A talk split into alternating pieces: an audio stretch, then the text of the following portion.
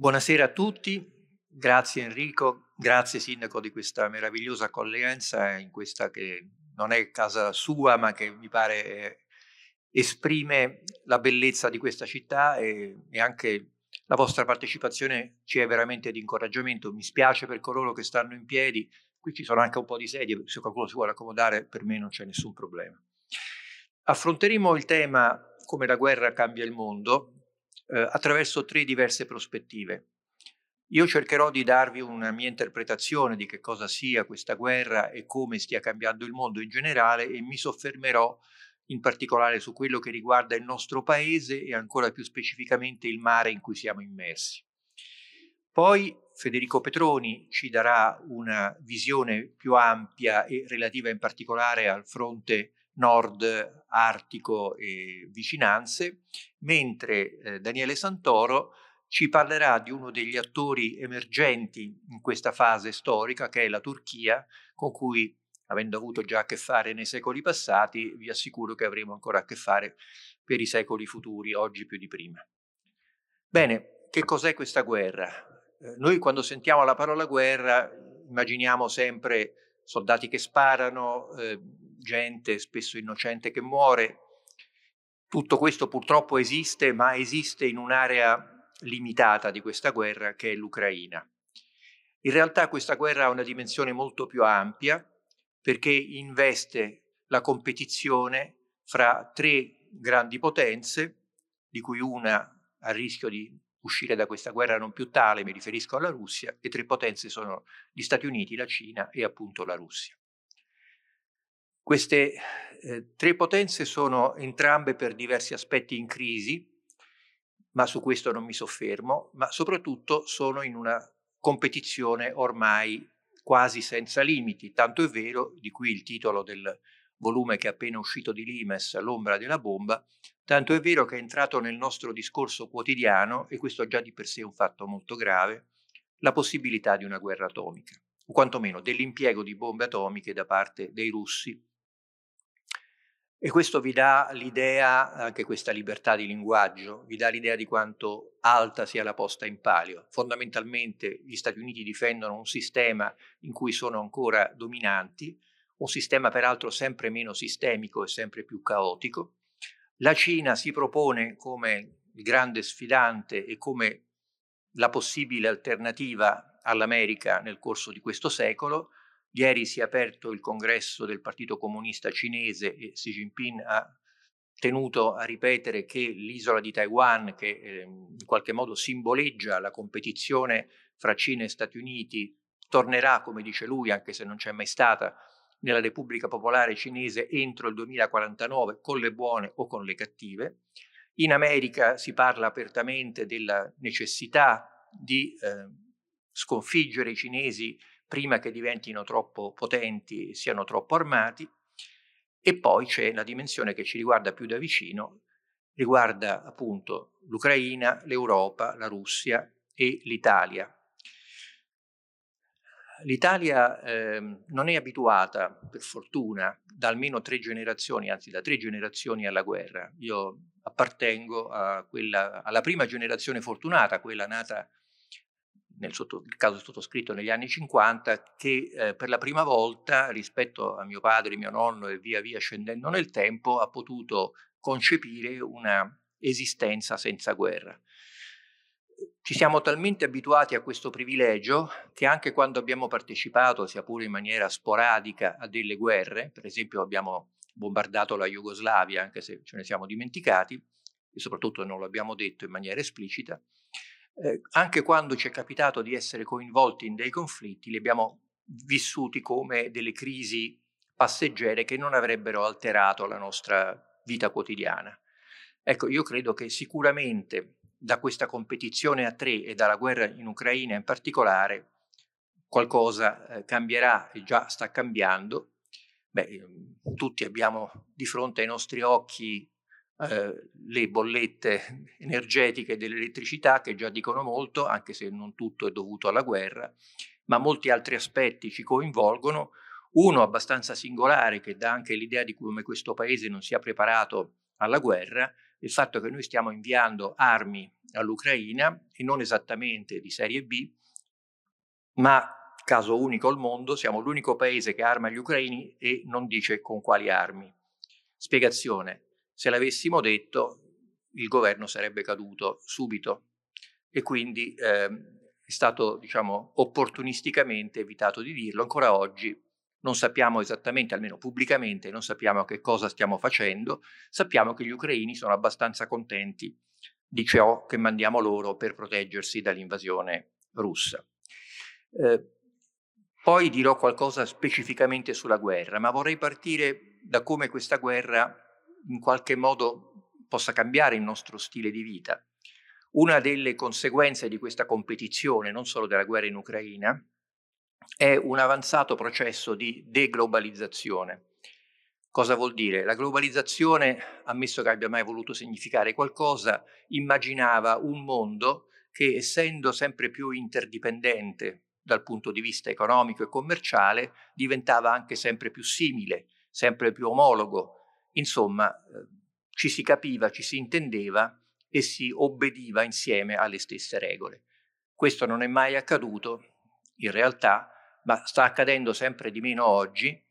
Quelle poche regole che sembravano in qualche modo fisse, immutabili, sono calpestate ogni giorno da questo o da quello, e il clima generato dalle sanzioni e delle controsanzioni ha prodotto degli effetti di accorciamento delle catene del valore, di protezionismo, di politiche mercantilistiche. Insomma, ciascuno pensa innanzitutto a casa propria, e questo vale anche per la cosiddetta famiglia europea, che di fronte alle crisi in genere scopre di non essere così familiare, oppure appartenere a un genere di famiglia non tanto raro, di persone che condividono lo stesso spazio ma non sempre in armonia. E questo pensare innanzitutto a se stessi e questa difficoltà a trovare una comunanza di interessi diventa particolarmente grave per un paese come il nostro, perché in una situazione di questo tipo la potenza, e quindi la capacità di incidere, di reagire agli avvenimenti, si riduce essenzialmente oggi, almeno in Europa, a due fattori. Il margine di manovra fiscale. E qual è il margine di manovra fiscale di un paese con quasi 3.000 miliardi di debito? E soprattutto legato alla necessità di spendere il PNRR davvero e di immaginare magari di partecipare a un recovery fund ad hoc per questa guerra, di cui vedo francamente la difficoltà. Il secondo aspetto è la credibilità militare, cioè un paese in una situazione del genere tende, come tendono praticamente tutti quelli intorno a noi, ad armarsi in modo da dire: se tu mi vuoi fare del male sappi che io risponderò. Lo stanno facendo paesi europei assolutamente inimmaginabili fino a ieri sotto il profilo del riarmo. Il caso più clamoroso è stato quello della Germania.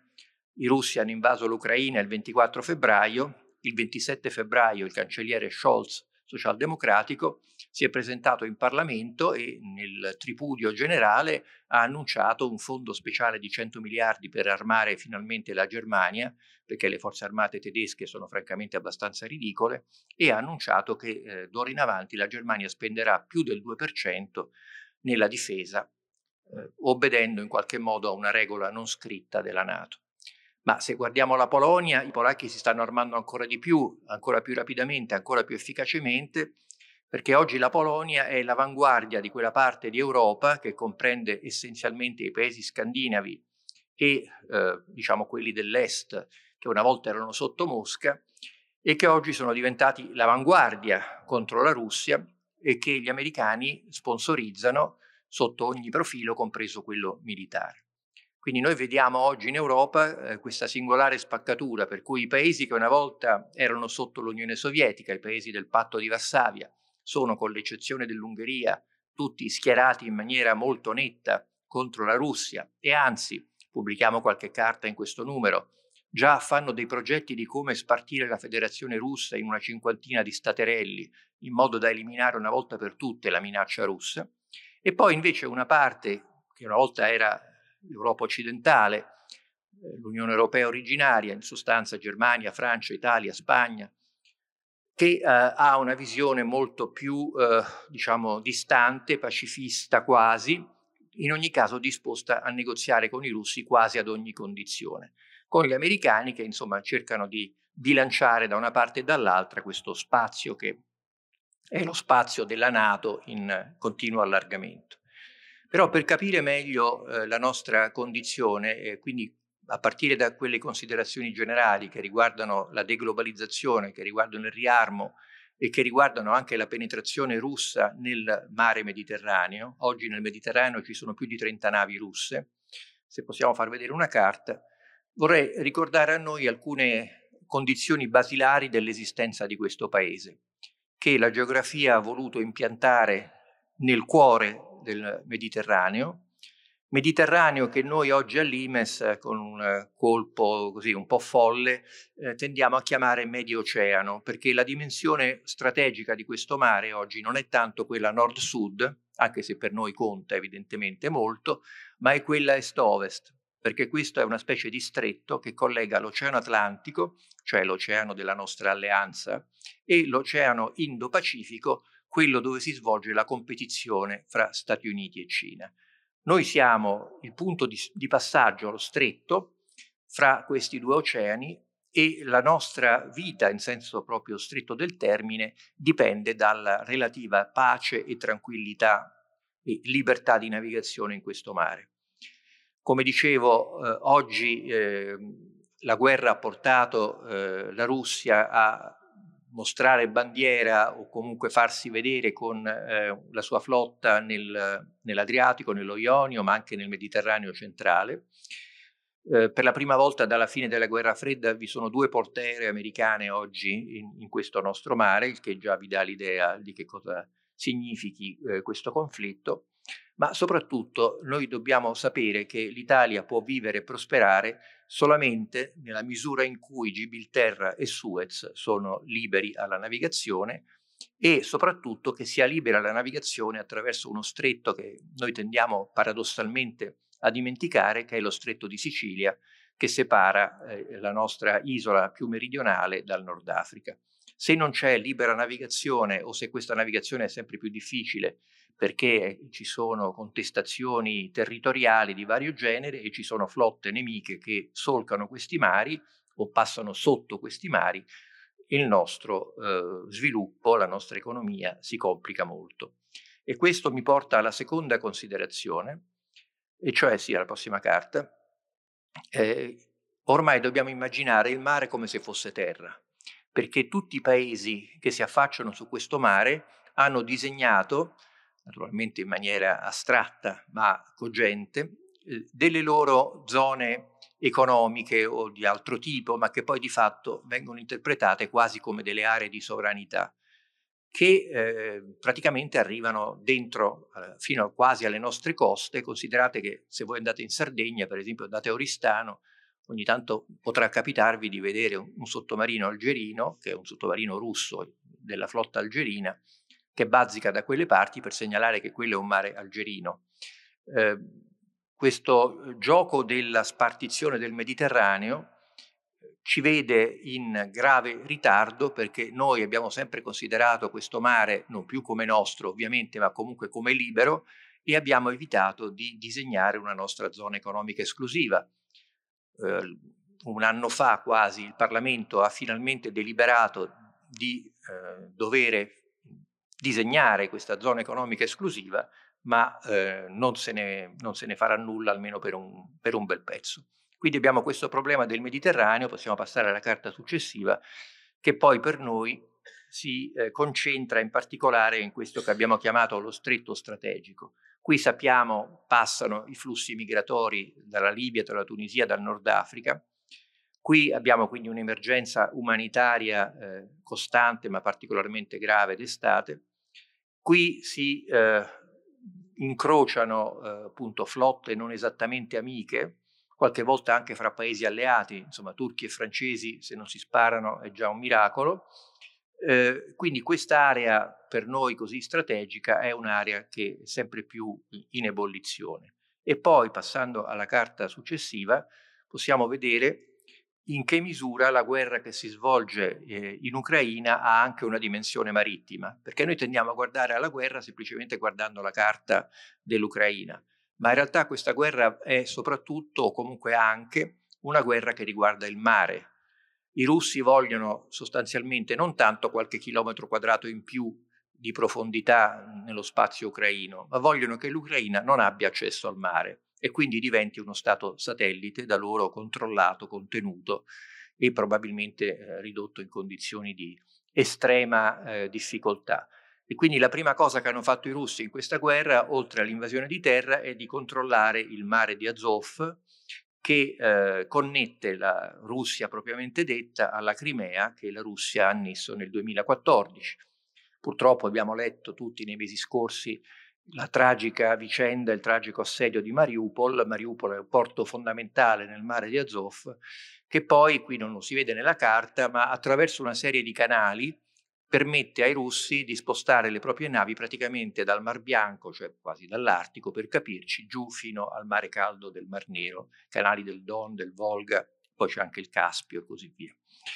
E il Mar Nero ovviamente è un mare estremamente strategico, in particolare per la Turchia, che ne controlla gli stretti di accesso verso il mare Egeo, i Dardanelli e il Bosforo, che sono evidentemente vitali. La carta successiva ci porta al territorio della guerra, quindi mi soffermo brevemente sullo stato della guerra in Ucraina per capire poi e concludere su quello che significherà. I russi hanno annesso alla federazione con un colpo di mano quelle quattro province, regioni di Luhansk, di Donetsk, che sarebbero il Donbass, la Zaporizhia e Kherson. In realtà ne controllano una porzione relativa, controllano quasi tutto Luhansk e poi parti più o meno vaste delle altre regioni. Perché lo hanno fatto? Beh, per segnalare in qualche modo dove vorrebbero arrivare. Tanto è vero che se voi oggi guardate, ci sono le immagini su internet, quello che i droni fotografano sul terreno, vedete che i russi stanno praticamente erigendo una sorta di vallo per respingere quella che è stata molto efficacemente nelle ultime settimane una controffensiva ucraina che ha colto i russi di sorpresa, ha costretto ad arretrare e ha lasciato in mano ucraina un tesoro bellico molto superiore a quello che hanno ricevuto dai paesi occidentali che li hanno riforniti, perché i russi sono scappati più o meno a gambe levate, addirittura abbandonando i carri armati col motore acceso, e tutto questo ovviamente è finito in mani ucraine. Oggi la battaglia si sta concentrando in particolare nel sud, nell'area di Kherson, dove i russi dicono di avere contenuto l'offensiva ucraina, questo lo vedremo. Perché Kherson è importante?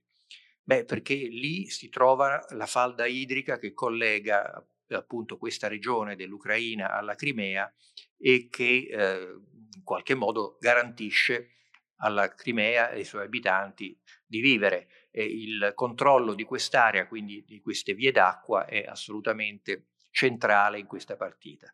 Come vedete ci possiamo girare intorno quanto vogliamo, ma la dimensione marittima o comunque liquida di questa guerra è molto importante. Che cosa accadrà nei prossimi mesi? Non lo so, ma quasi tutti sono abbastanza convinti che ci avviamo a una riduzione di intensità dei combattimenti a causa dell'inverno, il famoso famigerato generale inverno di cui parlava Napoleone in condizioni un po' diverse. Questo che cosa significa? Significa che oggi, anche da un punto di vista della propaganda, della retorica, e sappiamo quanto conti oggi la propaganda, quanto conti la retorica, tutti e due stanno sparando grosso, diciamo così. I russi hanno evocato l'uso della bomba atomica dicendo c'è una dottrina russa che dice molto chiaramente se la patria è in pericolo noi abbiamo il diritto, anzi il dovere, di usare armi atomiche contro il nostro nemico.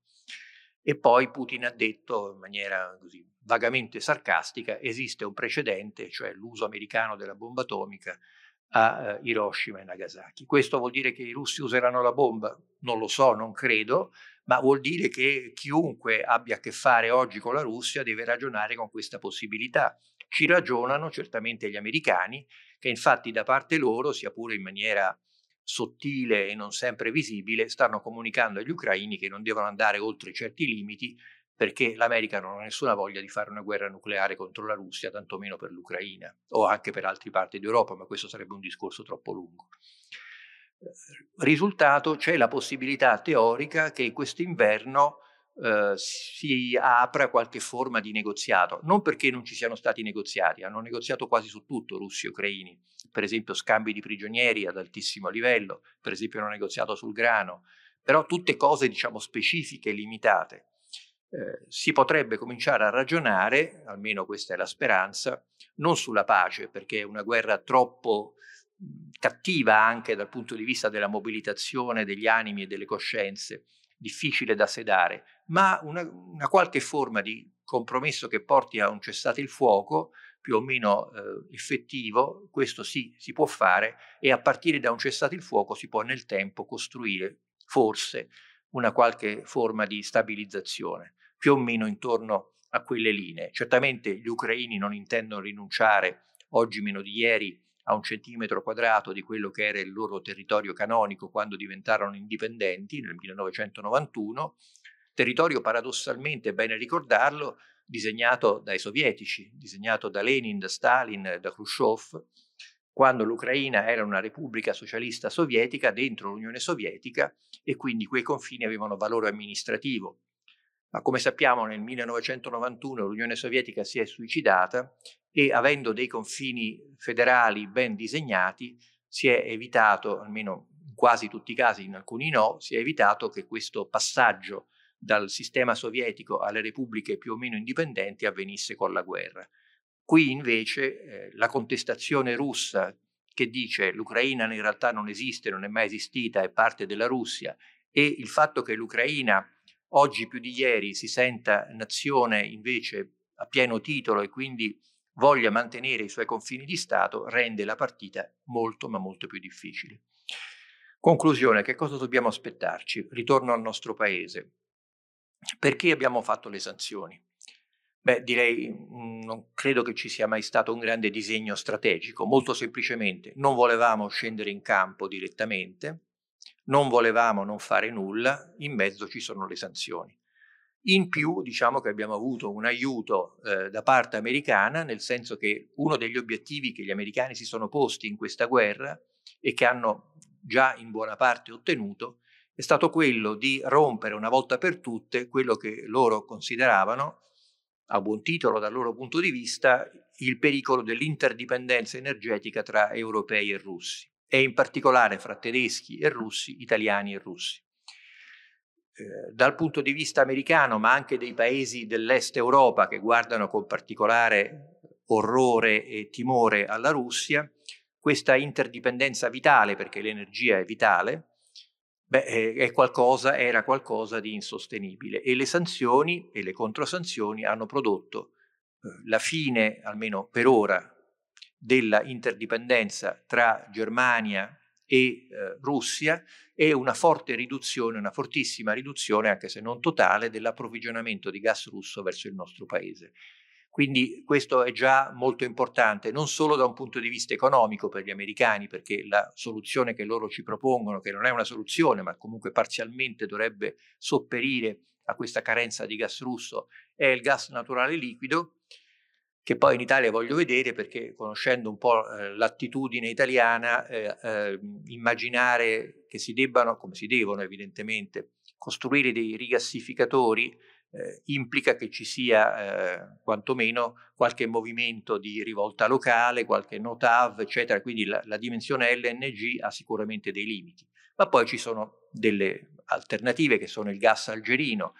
Però attenzione, abbiamo visto prima, parlavo dei sommergibili algerini russi. L'Algeria, prima di tutto, se vogliamo metterla, forse non conta tanto dal punto di vista della limpidezza democratica, direi che non ha certamente qualcosa da insegnare alla Russia. Soprattutto il 70% delle armi algerine sono russe e le compagnie energetiche dei due paesi sono sorelle. Quindi, insomma, in un paese a dittatura militare ci si può fidare fino a un certo punto. Non voglio approfondire questo tema, ma certamente noi dobbiamo reimmaginare, non dico da zero, ma da poco più che zero, la nostra politica energetica. E questo vale per l'Italia, vale per tutta Europa. dopo aver raccontato tante bellissime cose sulle rinnovabili, scopriamo che le rinnovabili non sono per domani e che, quale che sia la nostra idea dell'energia, prima di poter immaginare quello che dovrebbe essere il mondo, l'Italia e l'Europa nel 2050 sotto il profilo della decarbonizzazione, beh, dovremmo arrivarci. E per arrivarci dobbiamo inevitabilmente passare per energia di transizione, che oggi significa soprattutto gas o anche nucleare, ma ancora qui una volta voi vedete questo paese che accetta il nucleare, e se anche lo accettasse facciamo prima arrivare al 2050. Quindi in conclusione questa guerra, anche se per ora non ci riguarda dal punto di vista strettamente del combattimento, anche se purtroppo oggi abbiamo avuto la notizia che è morto un combattente italiano, perché ci sono anche i mercenari che fanno parte di questa guerra, di questo conflitto su tutti i fronti. L'Italia sotto questo profilo, grazie a Dio, non è coinvolta, non può dirsi chiaramente del tutto al sicuro, e non solamente nel caso della bomba, perché purtroppo siamo entrati in una logica in cui poco ci si intende, poco si capisce, possono accadere degli incidenti che non hanno alcun grado di radicamento in qualche strategia, in qualche pianificazione, ma semplicemente accadono. Ma a parte questo, e accettando l'idea che per qualche benedizione questo tipo di approccio alla guerra ci verrà risparmiato, è chiaro che il nostro stile di vita, la nostra economia cambierà. Il presidente francese Macron, con una delle sue immagini parapoetiche, ha parlato di fine dell'età dell'abbondanza. Certo, stando qui, stando in Italia, stando a Treviso, uno ha difficoltà a percepire questa fine. Non sarà una fine, ma certamente dovremo rivedere il nostro modo di stare al mondo, e soprattutto dovremo cercare di capirlo meglio per non esserne più così sorpresi, e partecipare anche possibilmente a quella che deve essere prima o poi la ricerca di un compromesso, perché le guerre inevitabilmente hanno una fine definita che si chiama pace. Purtroppo di qui alla pace temo che ci vorrà un po' di tempo. Vi ringrazio.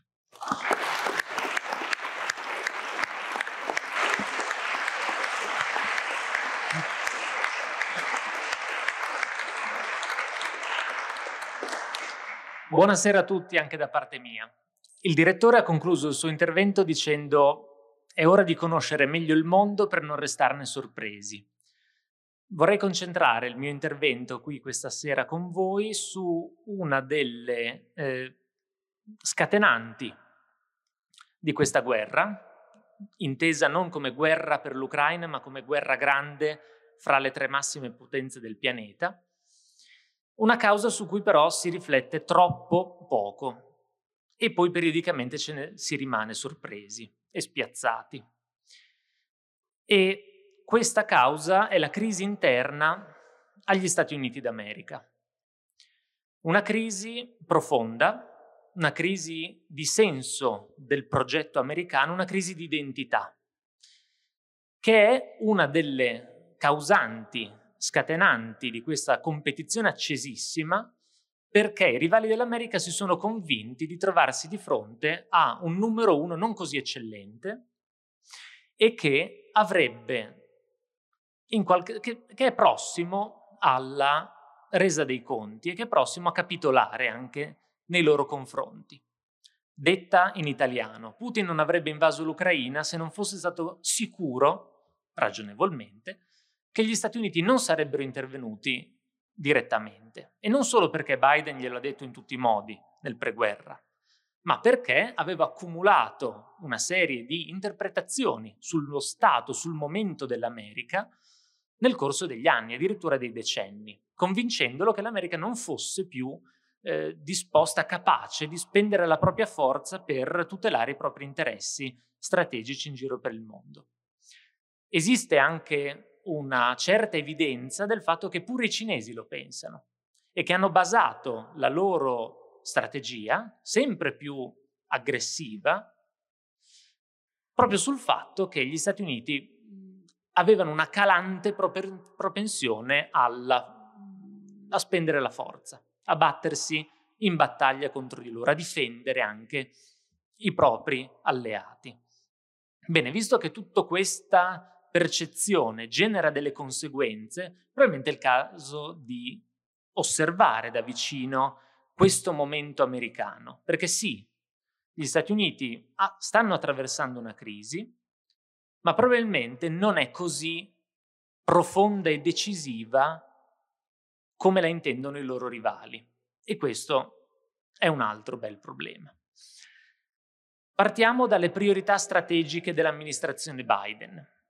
Uno può essere sorpreso da quello che sto per dire, ma la prima preoccupazione di questa presidenza non è sconfiggere la Russia e la Cina, ma evitare che gli americani si facciano una guerra tra di loro. Finché non capiamo questo, non capiamo come l'America sta al mondo, non capiamo come e perché si impegna in Ucraina e come e perché gestisce la partita con la Cina.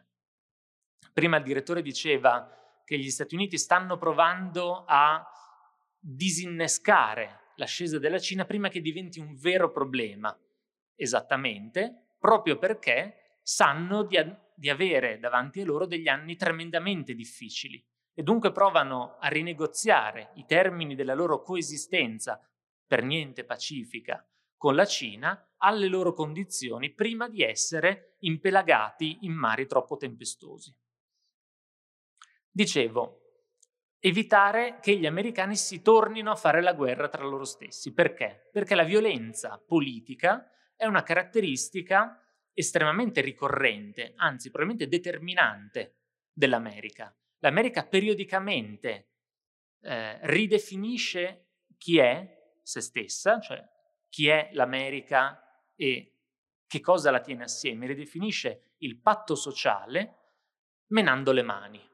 È successo in maniera tremenda nell'Ottocento con la guerra civile, ma è successo anche negli anni '20, anni tremendamente tempestosi fino a essere definiti ruggenti per gli Stati Uniti interni. Anni 60 e 70, la Guardia Nazionale e le truppe paracadutate venivano inviate nelle città a sedare le rivolte, qualcosa di profondamente violento, appunto. Ci sono tutti i segnali che stiamo arrivando a un momento del genere, ma ovviamente, visto che la storia non è una successione di cicli perfettamente determinanti, questo momento ha la sua peculiarità, che lo rende anche drammatico e inedito sicuramente e più preoccupante di tutti gli altri scontri violenti nel Novecento in America. Tant'è che si parla apertamente sul New York Times, sul Washington Post e sugli altri media nazionali, si parla del rischio di una nuova guerra civile. Tuttavia questa è un'analogia fuorviante.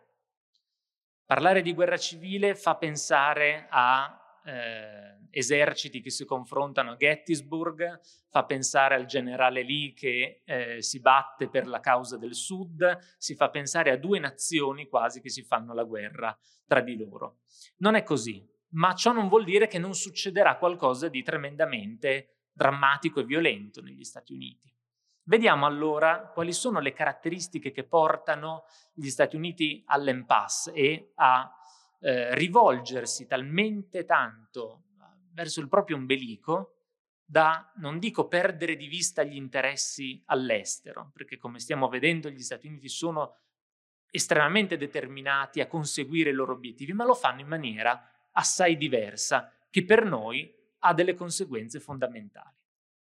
Innanzitutto, quali sono le dimensioni di questa crisi di identità, come la definivo? Il fatto che in America si cementano sempre più almeno due identità contrapposte tra loro. Chiedo al mio collega di passare alla carta successiva. Questa carta rappresenta chi ha votato per chi alle scorse elezioni presidenziali. Rosso Trump, blu Biden. Queste, che normalmente in geopolitica sarebbero dei dati poco significativi, in realtà rendono una divisione identitaria molto forte, molto sentita e molto violenta tra le due Americhe. Che cosa voglio dire? Che votare Biden e Trump non vuol dire semplicemente che si preferisce quel candidato rispetto a un altro. Vuol dire che si percepisce l'altro candidato come alfiere di una fazione che sta attentando il proprio stile di vita. Sto usando parole molto forti perché questo è il momento. Sempre più gli americani pensano che il loro primo nemico non sia la Russia, la Cina, la Corea del Nord, eccetera, ma sia il vicino. Ma che sia un elettore del Partito Repubblicano nel caso di un democratico e viceversa.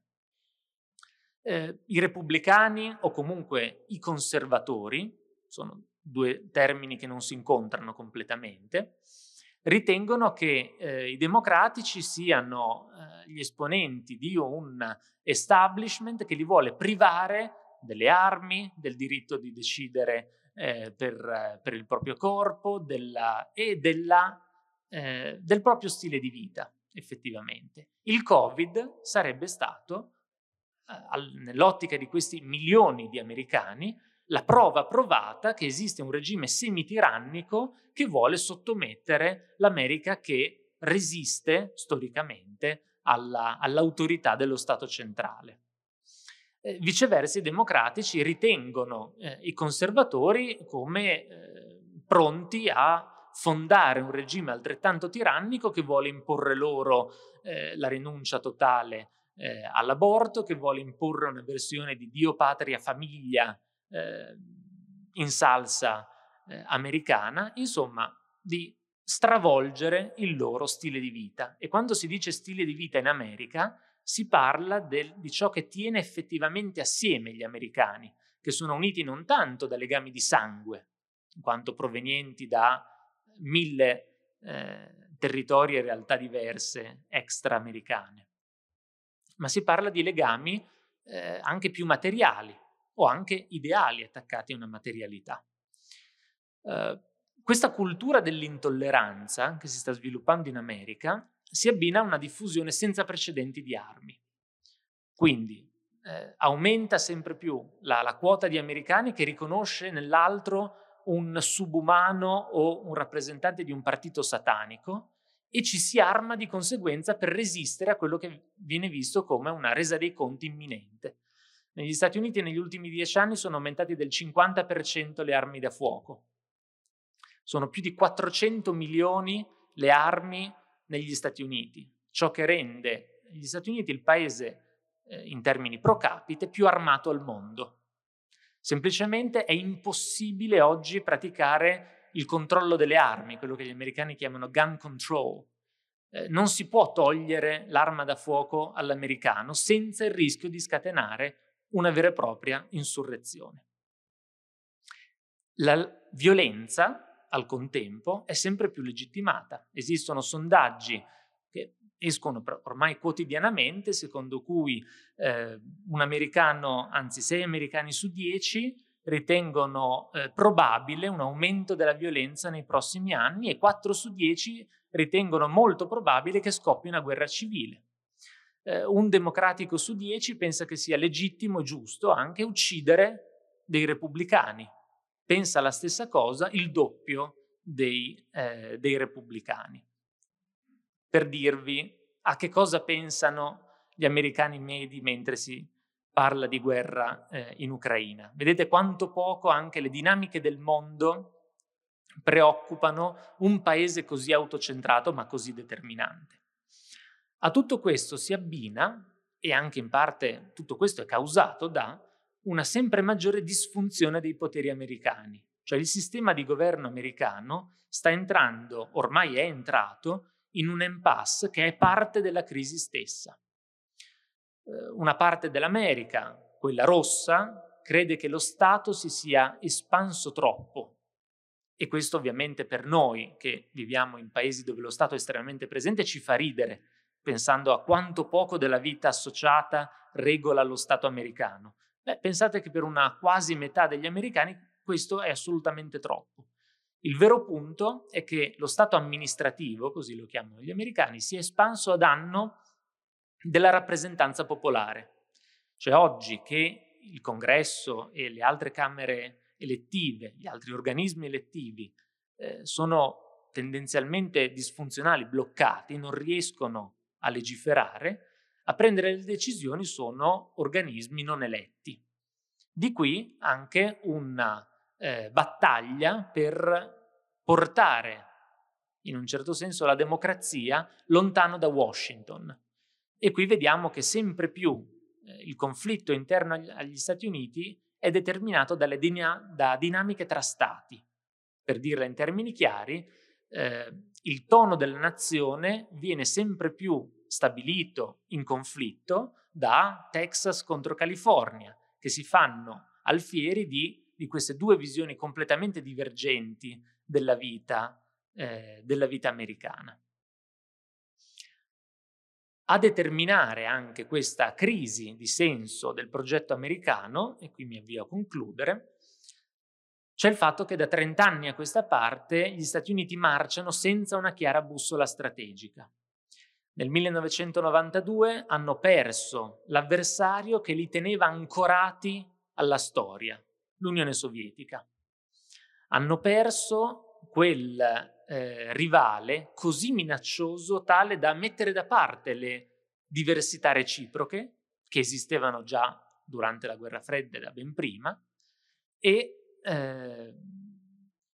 lasciati soli in qualche modo hanno cominciato a prendere delle strade completamente divergenti. Questo ha favorito una perdita di coesione interna agli Stati Uniti che ricade anche sulle scelte strategiche, perché per 20 anni abbondanti gli Stati Uniti hanno pensato di poter usare bellamente lo strumento armato in guerre assolutamente prive di senso strategico, come quelle al terrorismo, che hanno lasciato una ferita profondissima nella società americana.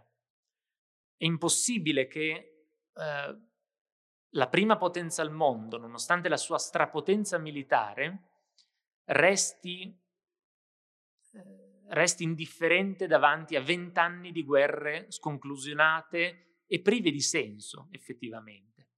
I veterani si suicidano a ritmi incredibili. Sempre tra i veterani è diffusissima l'abuso di sostanze stupefacenti. E sempre meno americani sono disposti a servire. E qui si arriva alle conseguenze sulla politica estera, concrete. Quest'anno l'esercito americano ha mancato di 20.000 individui l'obiettivo di reclutamento che si era prefissato. Ciò vuol dire che sempre meno americani vogliono servire, ma anche che sono fit to serve, come direbbero oltreoceano, cioè adatti a prestare servizio sotto le armi, perché obesi, perché mentalmente instabili, perché appunto abusanti di sostanze stupefacenti. Tutto questo mio excursus potrebbe portarvi a dire, in fondo i russi e i cinesi qualche ragione ce l'hanno a pensare che gli americani sono fregati. No, non è la fine dell'America, perché gli Stati Uniti continuano a godere di una rendita straordinaria, sono inaccerchiabili, sono il paese nettamente più ricco del mondo, hanno una capacità tecnologica, capacità in senso di profondità tecnologica tale e poggiano su una rete di alleati, che ovviamente loro non chiamano così, ma va detto così in pubblico perché gli serviamo a qualcosa, che li rende sostanzialmente non scalzabili, se non probabilmente da loro stessi. Tuttavia, questo momento ha delle conseguenze precise. No, non pensiamo a un isolazionismo crescente negli Stati Uniti, termine assai abusato e ormai logoro. L'America diventa più selettiva nell'usare le proprie risorse, semmai più esigente nei confronti delle risorse degli alleati. Tenta di scaricare all'estero le debolezze interne. Dunque rilancia anche una propaganda particolarmente aggressiva e non negoziabile, perché ha bisogno di manifestarsi in lotta per qualcosa di più grande che non sia evitare una guerra civile in patria. Ma tutto questo poi pesa, perché non siamo ciechi, e pesa sulla capacità di generare consenso tra gli americani. tra gli alleati, in particolare tra gli alleati europei. Cioè sempre più gli Stati Uniti devono usare il bastone laddove fino a poco tempo fa potevano usare la persuasione più soave, chiamata algidamente soft power. Quindi in che modo la guerra sta cambiando la prospettiva americana, per dirla in una frase, annuncia un disordine molto più profondo, perché anche l'America è in una crisi interna, senza tuttavia aver dimostrato di voler tornare a casa, e tutto questo la renderà, la sta rendendo più rabbiosa, e la rabbia probabilmente è il vero collante che tiene assieme gli americani, specie quando scaricata verso l'esterno. Vi ringrazio.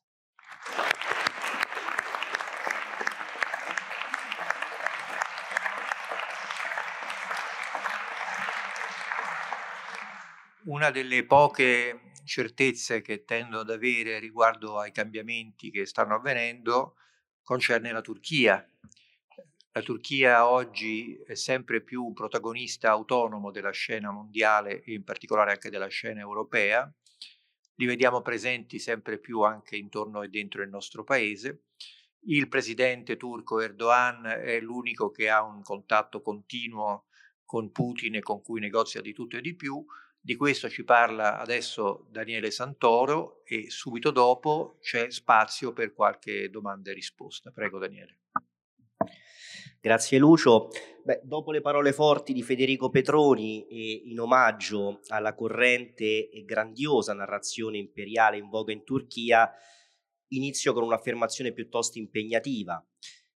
Finora la guerra in Ucraina ha avuto un unico vincitore, la Repubblica di Turchia, perché tra gli attori coinvolti più o meno indirettamente nel conflitto, la Turchia è stato senza dubbio quello che ha saputo sfruttare in modo più efficace le dinamiche tattiche innescate dall'operazione militare speciale, riuscendo a volgerle in vantaggi suscettibili nel medio periodo di assumere valenza strategica, tanto che lo scorso 17 aprile il ministro degli esteri turco Mevlut Çavuşoğlu ha annunciato ufficialmente che la Turchia non è più una potenza regionale con interessi globali, formula con la quale negli scorsi decenni lo Stato turco descriveva la sua condizione geopolitica, ma una potenza globale. E questo salto con interessi regionali, naturalmente. E questo salto di qualità costituisce certamente la conseguenza della costante crescita della potenza turca, ma in termini temporali, di contingenza temporale, non sarebbe stato possibile senza la guerra in Ucraina, o meglio senza il suicidio ucraino di Putin. Quantomeno dagli anni Ottanta la Turchia si trova in una condizione piuttosto peculiare. Ambisce a recuperare lo status di grande potenza che sotto altre manifestazioni statuali le è stato proprio per secoli, come ricordava Lucio Caracciolo. Dispone di crescenti risorse geopolitiche di tipo geografico, umano, militare, ma è perfettamente consapevole che per colmare o quantomeno per ridurre il divario con le grandi potenze ha bisogno di eventi trasformativi che stravolgano quantomeno parzialmente il contesto geopolitico in cui si produce la sua azione. Dunque, da diversi decenni la Turchia sta in agguato, cercando per quanto possibile di prevedere la manifestazione di eventi di questo tipo e soprattutto di approfittarne. E ad esempio quanto è accaduto con la fine della Guerra Fredda, quando la Turchia ha immediatamente cercato di sprigionare il potenziale che era rimasto compresso nei decenni precedenti. È negli anni 90 che sono state ideate e in parte avviate molte delle iniziative strategiche che stanno prendendo forma oggi e che stanno contribuendo in modo decisivo al salto di qualità al quale abbiamo accennato. Il secondo evento trasformativo che la Turchia ha cercato di sfruttare sono state le cosiddette primavere arabe. L'esito è stato abbastanza disastroso, ma il processo di revisione e apprendimento avviato in seguito al fallimento delle audaci manovre nel mondo arabo ha giocato un ruolo tutt'altro che secondario nel permettere alla Turchia di sfruttare in modo molto più efficace le dinamiche innescate dalla guerra in Ucraina, tanto che dal 24 febbraio Erdogan non ha sbagliato una singola mossa. inanellando una serie di successi quasi impressionante. Non possiamo entrare nel dettaglio delle singole iniziative, ci limitiamo a quelle principali, a partire naturalmente dalla mediazione turca tra Russia e Ucraina, che ha garantito ad Ankara uno spettacolare successo d'immagine, ma al di là di questo quello che più ci interessa è che questa mediazione è caratterizzata da alcuni aspetti peculiari che riflettono la vera natura della partita che la Turchia sta giocando in Ucraina. Il primo aspetto fondamentale è che la Turchia si è preparata con largo anticipo a recitare questo ruolo di mediazione. Ankara aveva in una certa misura previsto che in Ucraina avrebbero potuto prodursi dinamiche simili a quelle poi effettivamente provocate dall'invasione russa e si è mossa di conseguenza, fornendo ad esempio a Kiev i propri droni da combattimento già nel 2019 e sviluppando profondissimi legami con l'Ucraina, soprattutto ma non solo in ambito militare, quantomeno a partire dall'annessione russa della Crimea nel 2014.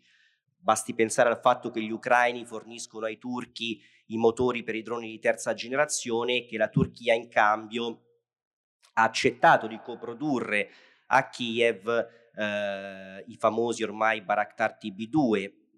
L'annuncio di Erdogan e Zelensky è di poche settimane fa, ma l'idea risale e precede l'inizio della guerra.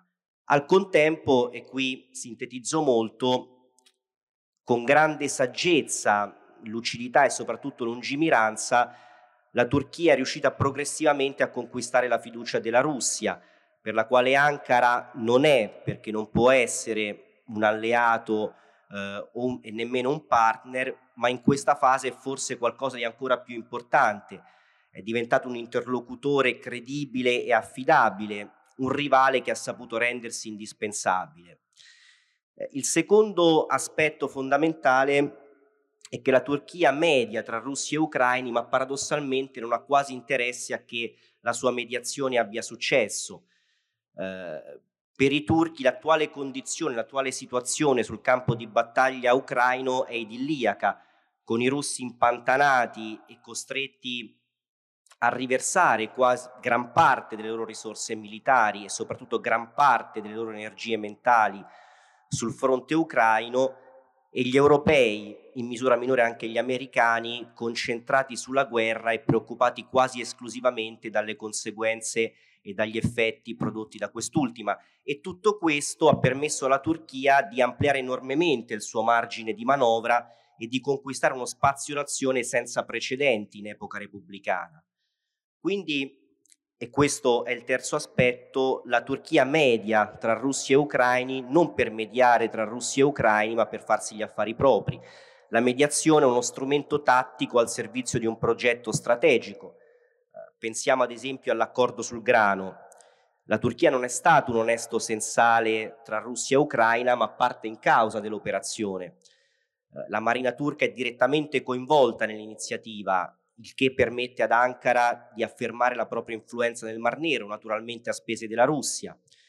Il centro di coordinamento congiunto ha sede a Istanbul ed è diretto da un contrammiraglio turco, e questo ha garantito alla Turchia un ruolo decisivo nello smistamento dei carichi di grano. Ma finora la conseguenza più rilevante di questo peculiare approccio turco al conflitto ucraino è senza dubbio la recente proposta del presidente russo Vladimir Putin di creare in territorio turco una piattaforma energetica per la vendita del gas russo ai paesi europei.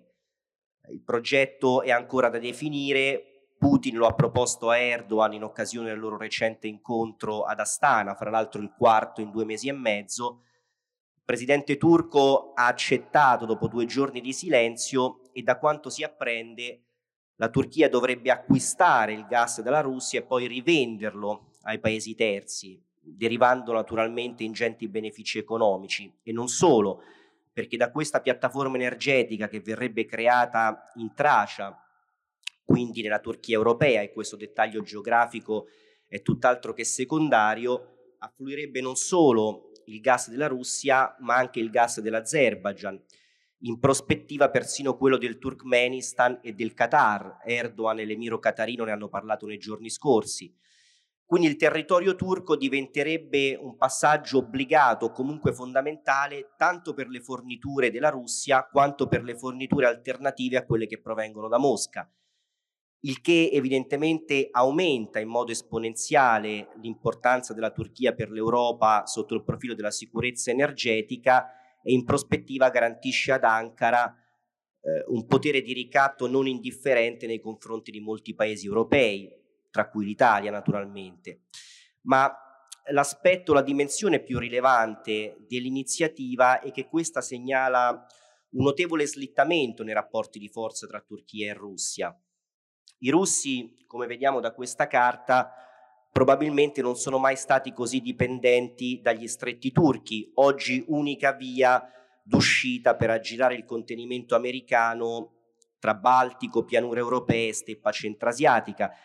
E questo in una fase in cui, a differenza degli scorsi 3 secoli, i russi non possono neanche pensare di ricorrere alla forza per orientare la postura della Turchia nei loro confronti. Putin ha di fatto regalato a Erdogan il ruolo di mediatore unico nel conflitto, gli ha permesso di intestarsi il successo dell'accordo sul grano, offre su un piatto d'argento alla Turchia il ruolo di snodo energetico verso l'Europa. E in tutto questo, malgrado questo, la Turchia attacca la Russia con una spregiudicatezza senza precedenti in tutti i quadranti in cui le rispettive sfere di influenza si sovrappongono, per giunta in strumentale sintonia con gli Stati Uniti. In un'intervista che abbiamo pubblicato nell'ultimo volume di Limes, il consigliere del capo dell'ufficio del presidente ucraino, Alexei Arestovic, parla con una certa convinzione di un triangolo antioccidentale russo-turco-cinese. Questa è un'idea molto diffusa che negli ultimi tempi ha guadagnato grande popolarità, ma in realtà questo triangolo non esiste. Non esiste perché oggi la Turchia non si percepisce come parte di questo o di quel blocco, ma si percepisce come un attore strategicamente autonomo che usa le grandi potenze esclusivamente al fine di perseguire i propri interessi, e in relazione alla Russia questo emerge nitidamente dalle dinamiche caucasiche. Appoggiando l'Azerbaigian nella guerra contro l'Armenia, la Turchia è riuscita ad attirare nella sua orbita non solo Baku ma anche Yerevan, come dimostra il fatto che, malgrado il sostegno militare, politico e diplomatico all'Azerbaigian, la normalizzazione tra Turchia e Armenia continua a procedere in modo sorprendentemente spedito, tanto che di recente il presidente turco Erdogan ha incontrato il primo ministro armenio Nikol Pashinyan a Praga, e si tratta di un evento di fatto senza precedenti. D'altra parte gli armeni non hanno molta scelta, sono perfettamente consapevoli che i russi in questa fase non sono in grado di difenderli, e quindi non hanno alternativa che negoziare la resa con la Turchia per preservare la propria integrità territoriale. Quindi, malgrado l'interessata gentilezza di Putin, la Turchia sta di fatto estromettendo la Russia dal Caucaso, cioè da un quadrante fondamentale della profondità difensiva russa. Estrapolando queste dinamiche dal contesto generale, sembrerebbe quasi che tra i due attori, tra Turchia e Russia, sia la Turchia l'attore più forte. È un po' come se si fossero ribaltate le dinamiche che hanno caratterizzato la relazione russo-ottomana tra il trattato di Kuchucay-Narja del 1774 e la rivoluzione d'ottobre, quando gli ottomani erano continuamente costretti a fare concessioni commerciali, religiose, logistiche agli ottomani, ai russi, mentre questi ne sbranavano il territorio dell'impero senza riguardi. Ma ancor più emblematica del salto di qualità compiuto dalla Turchia è l'evoluzione recente della relazione con gli Stati Uniti d'America. In Eurasia gli americani hanno evidentemente sciolto la briglia ai turchi, ma questa non è una vera novità. È dagli anni 90 che gli Stati Uniti incentivano la proiezione eurasiatica della Turchia in chiave antirussa, anticinese, anti-iraniana, quindi in definitiva antiturca, perché incoraggiano surrettiziamente i turchi a scontrarsi con persiani, russi e cinesi. Nel Mediterraneo, o meglio nel Medio Oceano, la priorità geopolitica di Washington è viceversa proprio quella di contenere l'espansionismo turco. Ed è proprio alla luce di questa priorità che è estremamente significativo quanto accaduto a inizio ottobre. Il 3 ottobre la Turchia ha stipulato un accordo energetico con il governo di Tripoli che garantisce ad Ankara il diritto di condurre attività di esplorazione nelle acque oggetto dell'accordo sulle frontiere marittime del novembre 2019 sottoscritto con lo stesso governo di Tripoli, lo vediamo rappresentato in questa carta. Quindi anche in acque, soprattutto quelle a ridosso di Creta, che sono formalmente sotto la sovranità della Grecia. Ed è notevole il fatto che questo accordo sia stato sottoscritto un giorno dopo la visita a Istanbul del consigliere per la sicurezza nazionale degli Stati Uniti. E ancora più notevole il fatto che pochi giorni dopo la firma di questo accordo il Senato americano abbia deciso di rimuovere le condizioni poste in precedenza per la vendita degli F-16 alla Turchia, cioè il divieto di usarli contro Grecia e PKK e l'obbligo di accettare Svezia e Finlandia nella NATO. E queste dinamiche segnalano non solo e non tanto la crescente importanza della Turchia per la superpotenza, quanto soprattutto il fatto che Washington potrebbe aver realizzato che sia nel proprio interesse in questa fase concedere qualcosa ai turchi per evitare di doversi trovare ad affrontare situazioni particolarmente spiacevoli, cioè per evitare che i turchi decidano di prendersi in autonomia quello che pensano gli spetti. E in questo senso la questione decisiva è capire dove la Turchia intende investire l'ingente capitale geopolitico accumulato durante la guerra in Ucraina. Non si tratta di un'operazione particolarmente difficile. Negli ultimi mesi Ankara ha chiuso, o provato a chiudere, molteplici controversie, ha normalizzato le relazioni con Israele, Emirati Arabi Uniti e Arabia Saudita, ci sta provando con l'Armenia e con l'Egitto, non ha raccolto le provocazioni irachene dell'Iran, si può aggiungere il rinnovato slancio nella cooperazione turco-italiana, l'intesa con la Serbia per disinnescare la crisi bosniaca, le offerte alla Francia di cooperare in Africa. Erdogan si è persino detto disponibile a incontrare il presidente siriano Bashar al-Assad. E in tutto questo l'unico fronte che la Turchia tiene aperto e intende tenere aperto è quello con la Grecia. Per Ankara la partita decisiva è quella che si gioca con Atene tra la Tracia e Cipro, quindi con epicentro nell'Egeo, con relative isole, e nel Mediterraneo nord-orientale. Oggi la bussola geopolitica della Turchia è la cosiddetta patria blu, cioè le rivendicazioni marittime che vedete rappresentate in questa carta. E persino dopo il recente, piuttosto cordiale incontro tra i ministri della difesa turco e greco, Erdogan ha continuato a irrigidire, a inasprire ulteriormente la sua postura nei confronti di Atene, ricordando ai greci che la Turchia ha preso e continua a prendere le dovute precauzioni e ribadendo il ritornello che ha fatto da colonna sonora alle operazioni militari in Siria e nelle Libie. Arriveremo di notte, all'improvviso. E in ragione della crescente corrispondenza tra retorica e azioni che ormai da molto tempo caratterizza l'approccio geopolitico turco, è del tutto verosimile che in assenza di una concreta interposizione americana il presidente turco intenda effettivamente dare corso a questi suoi scenografici annunci.